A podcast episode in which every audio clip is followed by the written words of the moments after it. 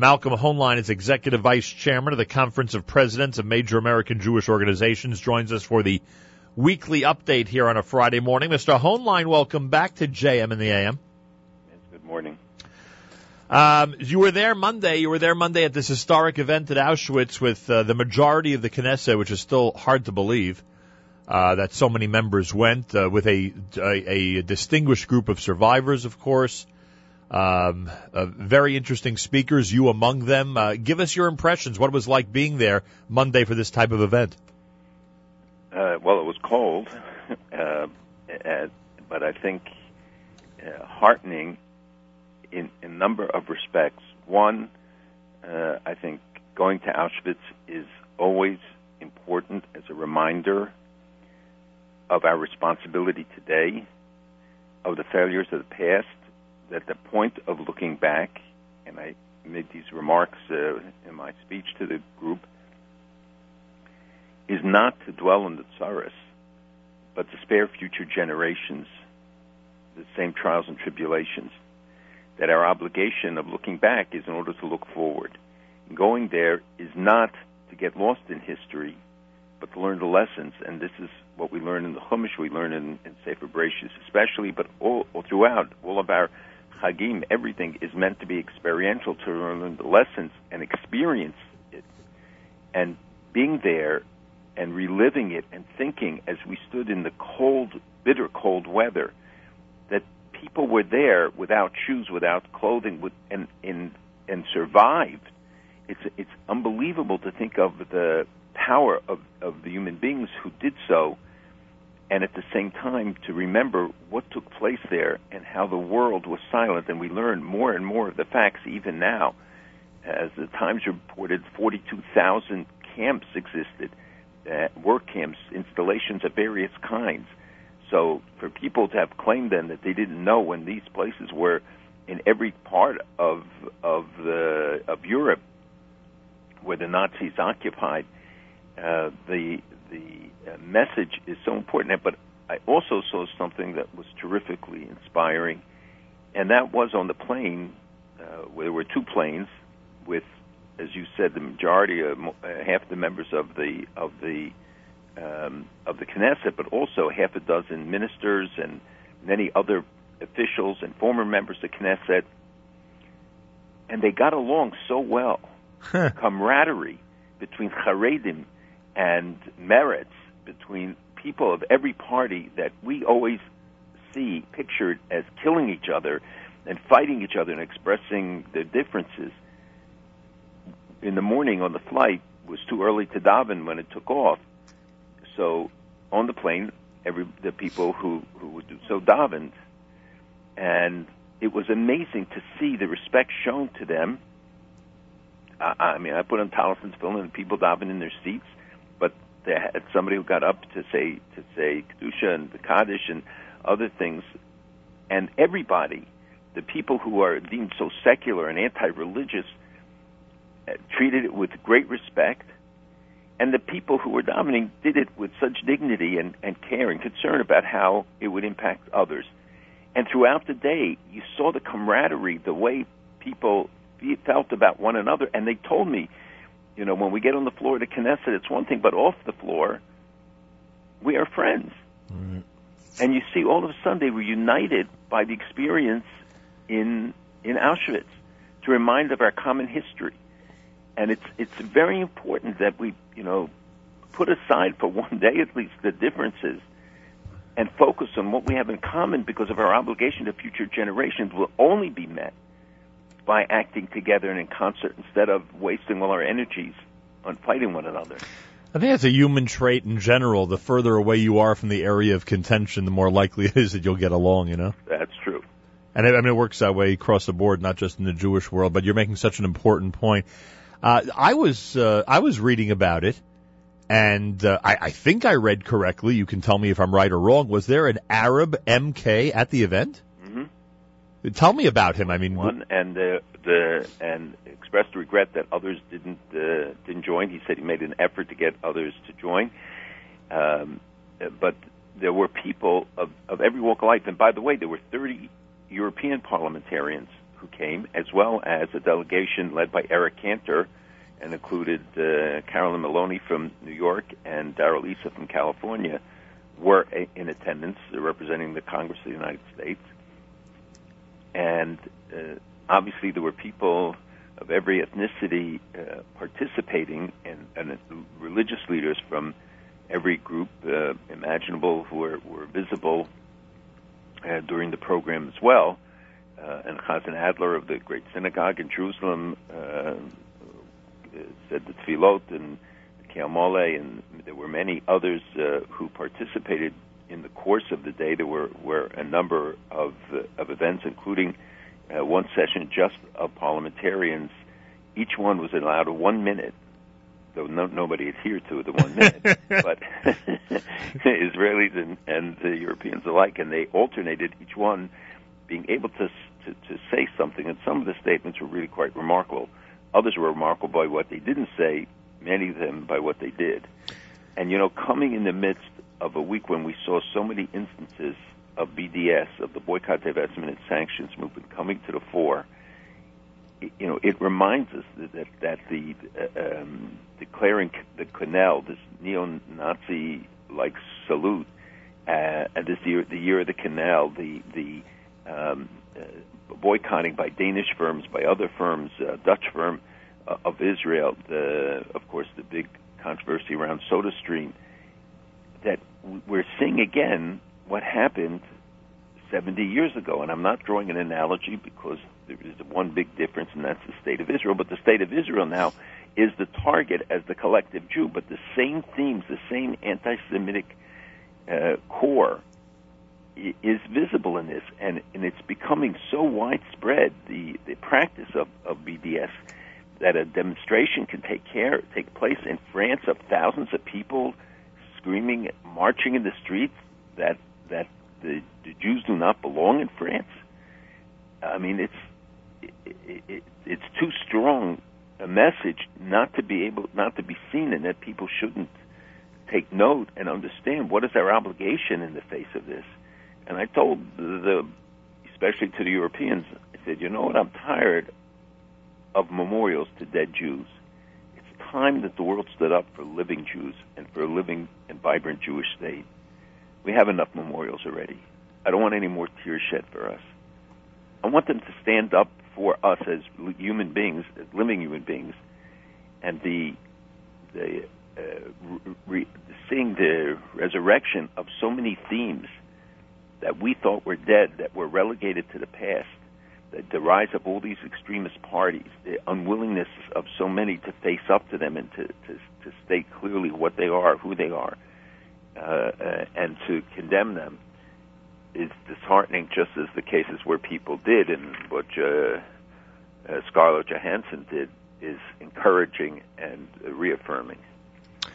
Well said. Um, I, you know that I've uh, never been there, although you encouraged me to uh, to pay a visit. And this may sound like a crazy question, but I'm so curious.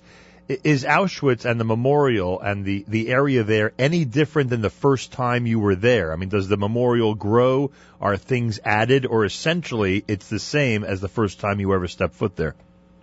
It's more or less the same. There's been some work to restore, but uh, uh, other than the restoration, nothing no doesn't change.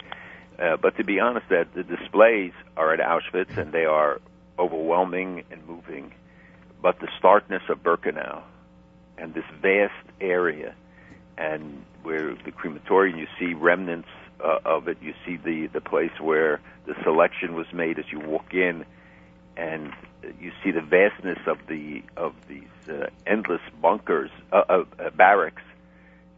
The the I think is is even more stark than than Auschwitz.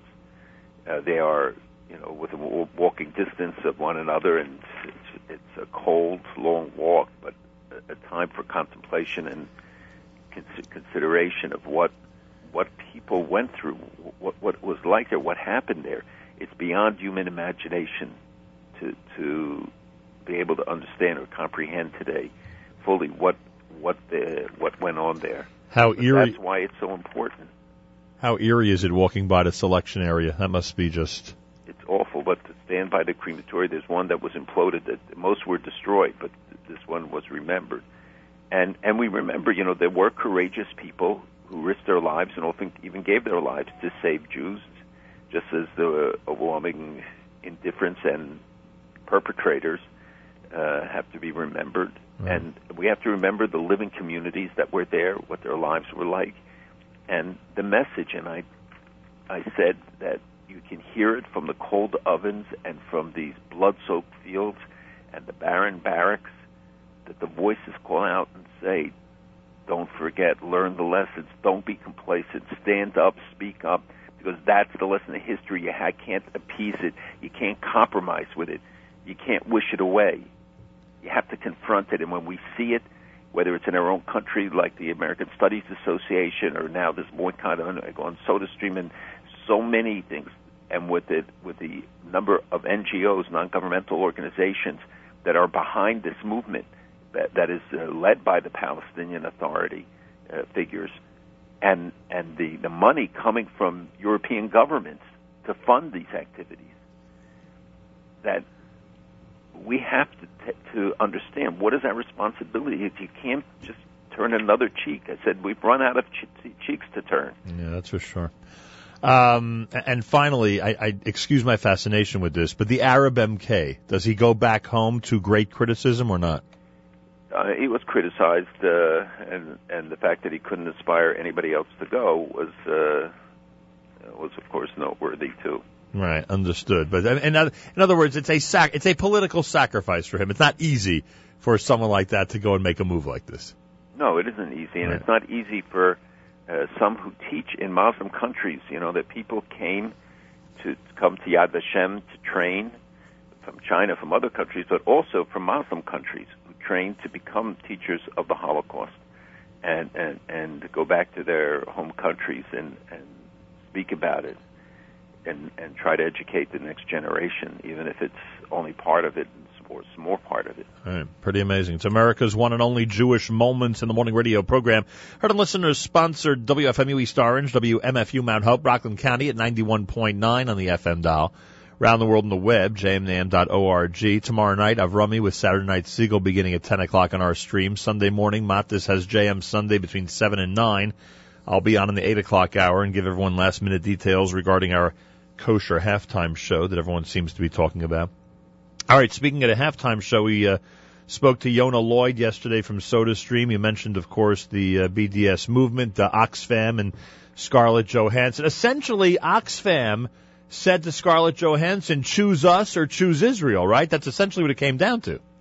Absolutely. And, and she chose and, Israel. And she said that, that I choose Israel. And if you look at some of the interviews with her, uh, people do not know that she is Jewish. Yeah, her mother's a Jewish girl from the Bronx. and uh, right, that uh, every girl from the Bronx is known as Scarlett Johansson. I said her mother's a Jewish girl from the Bronx. it's common. I mean, it's, uh, it's sort of. Uh, be um, be careful. The uh, all right, we'll talk about that later. Go ahead. Yeah. Right. So I think that number one, I hope people will write her and thank her, and will let others know and those who joined the condemnation SodaStream has factories all over the world. In this one factory is in Ma'ale Adumim, which is a suburb of Jerusalem, connected part of the greater Jerusalem area, a city of 30,000 people. In it is a factory where there, I think there are a thousand employees. Half are Palestinian, meaning coming from the uh, West Bank areas under the PA. Half are uh, is Israelis living in uh, in Ma'ale Adumim and other areas. The Arabs and the Jews get paid the same wages. They're treated well. Every interview with the people who work there praises the the care they get, the the way that they're treated, that there's no discrimination. Uh, they could close down the place in in and Mr. Birnbaum, who's the head of it, recently said that he's not a supporter of settlements. He doesn't care about settlements, but he said this is a matter of principle now. I'm not going to let them dictate to us where we can put a factory and the the idea that that factories exist in dictatorships all over the world, that uh, slave labor is used, that you don't see any kind of protest of this magnitude and this kind a- against them, and even those in, in disputed territories in Cyprus, let's say, or other places around the world. It doesn't take place. And here, because she was uh, chosen as the spokeswoman, she became the target of of this heavy criticism and threats of boycott, etc. And she stood her ground, and and I think history will record it as being a very important uh, moment in the in this campaign. Uh, because too often people succumb to it, and and she's not the first, by the way, of Oxfam. Oxfam was was created as the Ox, uh, Oxford Committee Against uh, Poverty or uh, famine, famine in the early 1940s, and it is has a long history of anti-Israel bias, a long history. This is not something that came out of the blue when, in, in regard to it. And in fact, the French courts ruled this week against the boycotters and said that they had to pay SodaStream uh, for the damage done to their sales. Wow. Uh, you know, New York, the New York Senate, to their credit, passed uh, a, a, a law against uh, boycott. Right. And uh, the the um, there were other um, uh, efforts or legal efforts all over to try and counter the BDS movement in, in the same way that is it is expanding, and that Oxfam, which is supposed to be doing good, has lent itself to to this and said that it's inconsistent for her to be with SodaStream and at the same time uh, with Oxfam. They don't look into the record of all the others who who speak out and actors and actresses whose personal lives and whose activities certainly would be legitimate reason to, to uh, not to have them associated with a with a product or with with uh, any of these causes. Yet that doesn't bother them very much. Yeah, a little bit of hypocrisy there, huh? And and and on, on the subject you you alluded to somewhat when we mentioned that uh, her name is Johansson, yet her mother's a Jewish girl from the Bronx.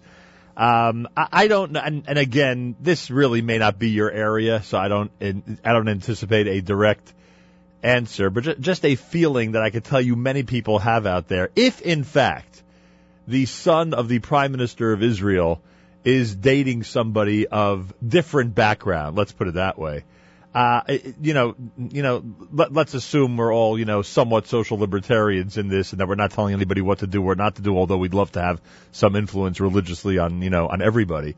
Uh, the bottom line is I just don't know if we're comfortable with the prime minister of Israel bringing it up or being proud of it or extolling it as, you know, as something positive. I, I think, again, not asking you to, to give him our piece of advice, but would you agree that the best thing may have just been if he would not have touched on the subject?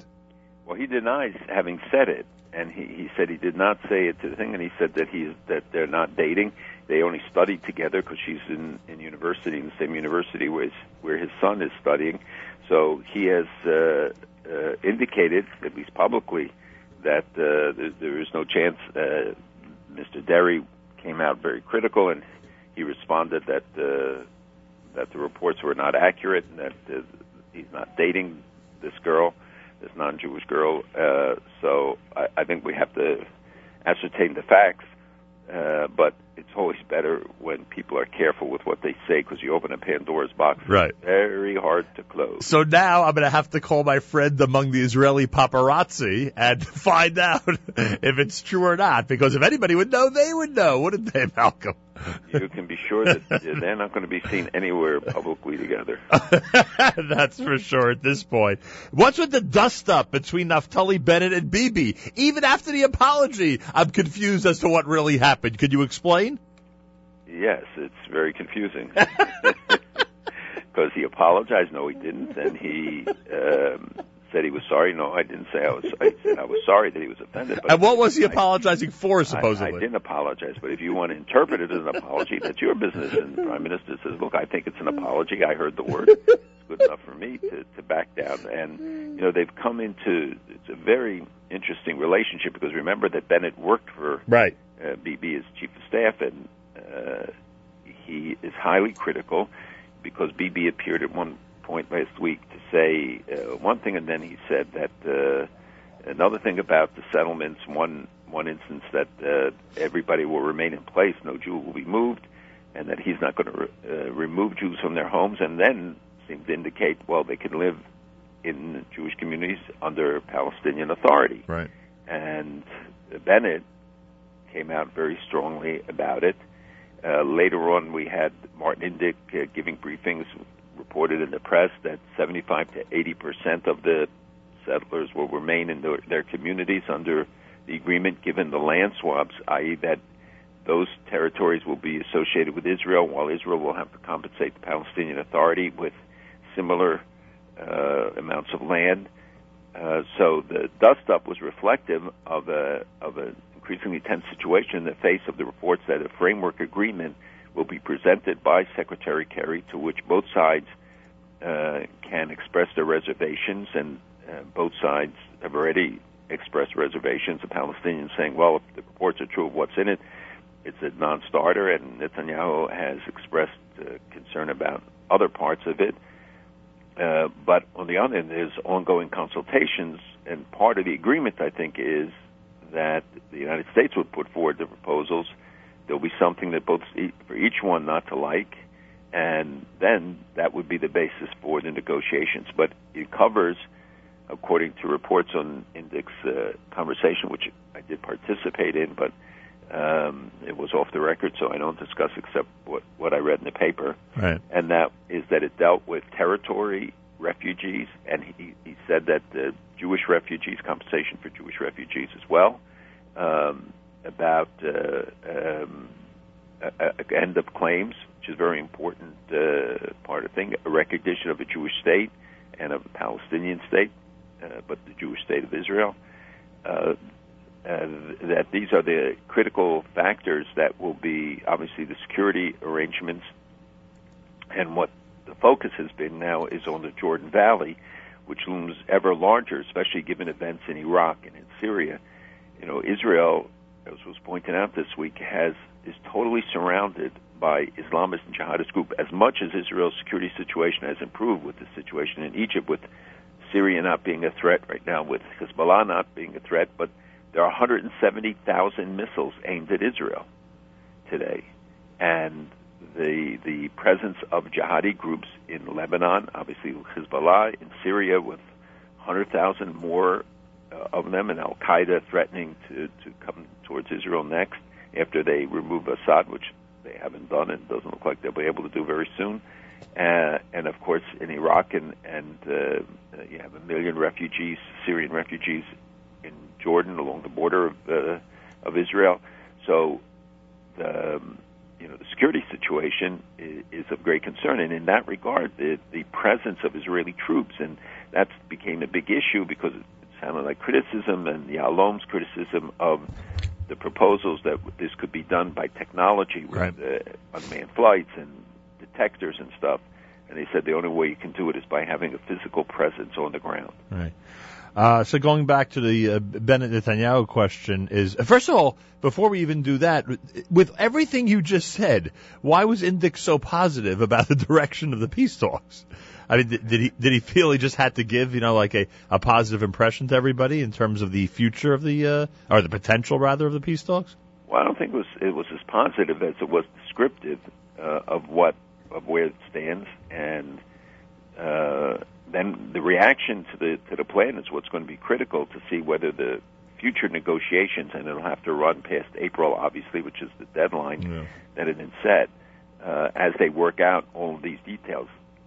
I'm not sure that they can work out the details, and I'm, and I think he's not sure, and expressed it that they can do it. It, it depends on the will of the parties, but he felt he felt, and their general assessment is that your unique moment now uh, Hamas is weakened in Gaza.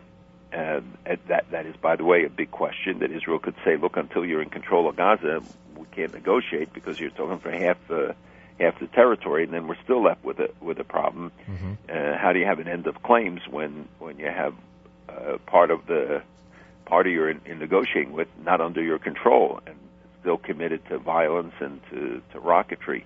Against Israel. And I read somewhere this morning that as uh, as as weak as Hamas is, uh, the rockets from Gaza is one of the worst months ever recently, January, in terms of the uh, number that came raining down on Israel. It is true, and the Iron Dome was extremely successful.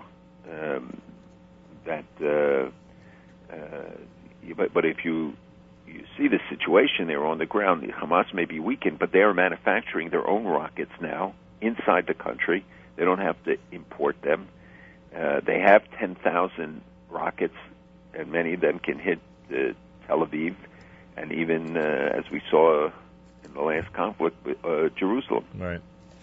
Uh, so on Bennett Netanyahu, just politically, I saw that Bennett today would receive 17 seats, significant number, obviously. I mean, so none of this ever affect. I mean, at least in the last few months, none of this infighting with Bibi ever affects his numbers or his popularity in Israel.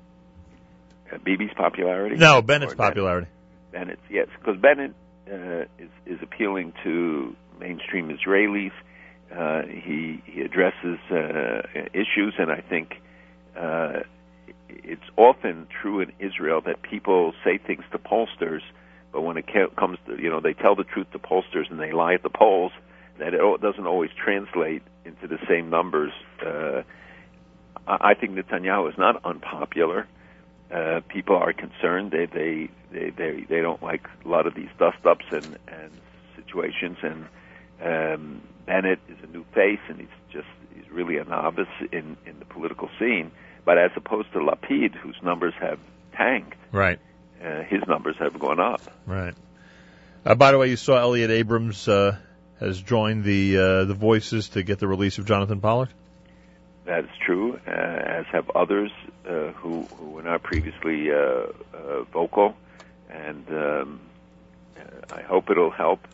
I don't know that any one name makes a difference, right. but maybe the collectivity of voices that have now spoken out will will change something. You know, Erdogan essentially has chosen, or uh, let's put it this way: he had. It looked like he had the. Um, uh, the choice of heading toward the west or heading toward Iran. We mentioned this last week, and last week we said he looks like he's heading toward Iran. This week it really looks like he's making a final decision and putting all his eggs in one basket as he continues uh, meeting with Iran and, and forming an even stronger relationship with them.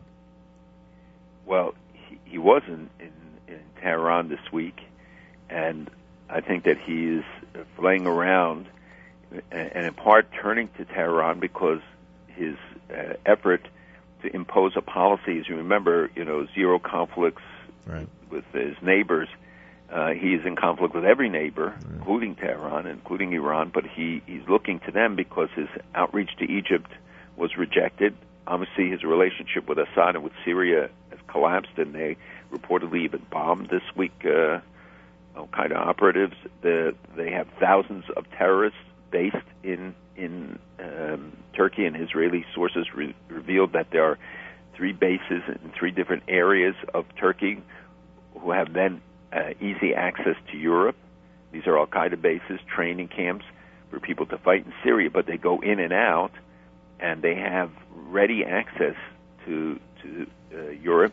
And this is an issue, as you know, I've raised for a long time, for two years now, that there's no attention or not enough attention being paid to the perhaps thousands who carry foreign passports, European and American passports included, large numbers who will who are going to be free to go back now as trained killers and terrorists. And we see the numbers of people who've been killed. We see the devastation that whole areas have been flattened in Damascus in homes by the government and perhaps by by the rebels. And the rebels continue to fight each other as as well as that they they fight uh, Assad uh, perhaps even more fighting uh, each other of late and the the developments in um, in Syria with the uh, stalling, for instance, in getting rid of the chemical weapons. Less than 5% of the chemical weapons have actually been turned over so, so far.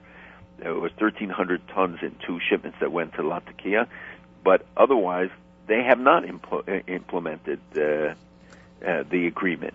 And the, the stalling over this should be of great concern because it, it shows that the that the West's threats are not today taken seriously enough to expedite the return. They, they will use the, the excuse of the fighting, but the fact is that when they want to move it, they can.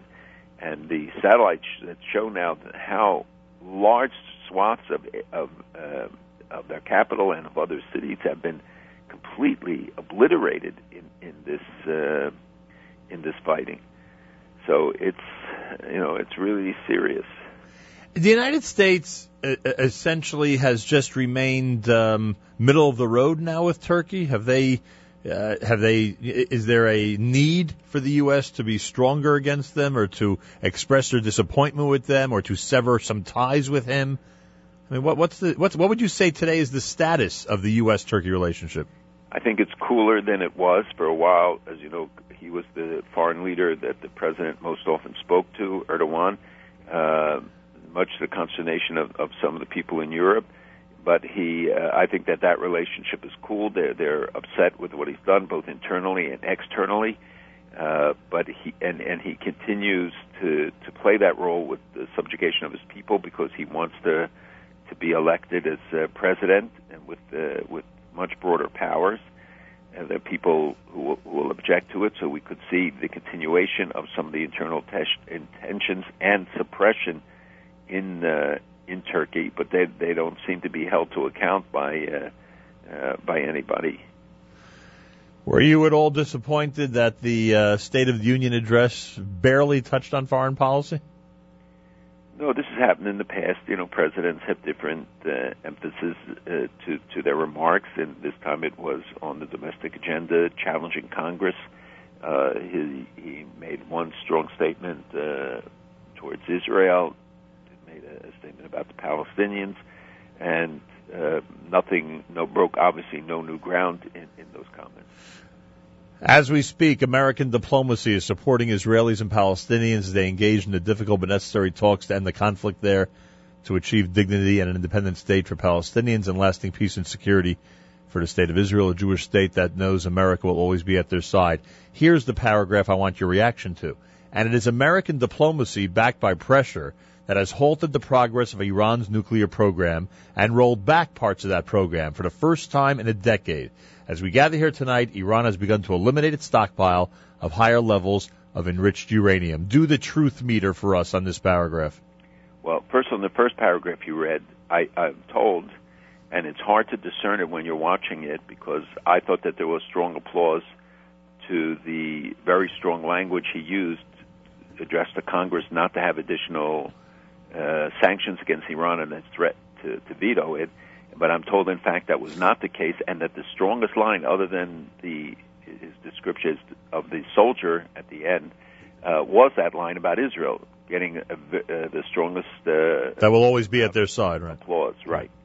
Uh, now, in terms of uh, the claims, yeah. So since you mentioned it, let me let me just finish it. Then this is the second part of that. It's not installing advanced centrifuges. Unprecedented inspections help the world verify every day that Iran is not building a bomb. And with our allies and partners, we're engaged in negotiations to see if we can peacefully achieve a goal we all share, preventing Iran from obtaining a nuclear weapon.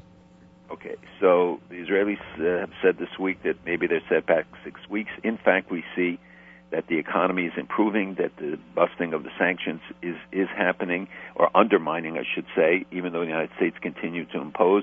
The estimates we heard from one expert this week was that they will cost not this uh, seven billion dollars benefit to Iran, but twenty to forty billion dollars in benefits. But much more is the psychological and the the fact that you have companies flocking to to to, to uh, Iran that they can ship because now the insurance the restrictions on insurance, which is never discussed, but is very critical on the the uh, shipping of of uh, uh, oil, um, and then they can sell the petrochemicals, and they can uh, also auto parts, the other things which really do make a huge difference, not just in, internally in Iran with employment and the, the message that it sends, but externally uh, uh, as well. So when you look at the specifics, the fact is that you have 19,000 centrifuges, not one is removed. They can develop the R&D for the next generation of centrifuges. They work on ballistic missiles, on the weaponization. All of these things continue, and and the highly enriched at 20% is not is not all removed. And they have a huge stockpile of three and a half percent with the new centrifuge and with other things.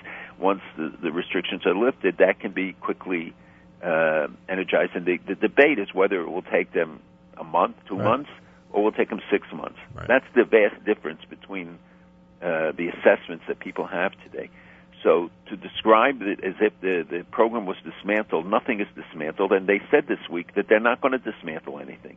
I mean, they're, they're making clear statements about their intent and their reading of, of the agreement. And now that they know that there are no further sanctions coming, Well, that, that well, why he'd say that publicly? said they will. He just doesn't want to do it now because he thinks it'll be an excuse for them. And I think he is peeling away some members of Congress from this. Uh, I must say that Senator Schumer has been, uh, and Senator Menendez, uh, Senator Kirk, have, who have been leaders of it, have been very stalwart on it. And uh, Senator Reid actually is a strong supporter, but he's under tremendous pressure. So they're saying essentially let it go for six months. Um, the fact is that the legislation doesn't go into effect uh, for, for months anyway. So I think that it could be worked out, but but the president making this a confrontation rather than a confrontation with Iran, Yep. The central focus, and Yep. the you know members of Congress are not acting despite the administration. They're trying to reinforce it because it's the sanctions that got the Iranians to the table in the first place. All right. All right. I hate to do this with only a minute left, but uh, there will be new elections in Egypt. That's now official, right? Yes, and Sisi will be a candidate, and he's very popular.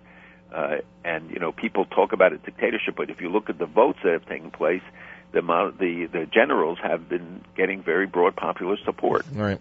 All right. We'll talk more about that next week. Hey, it's Rosh Chodesh Adar, Malcolm. You know what that means? A great.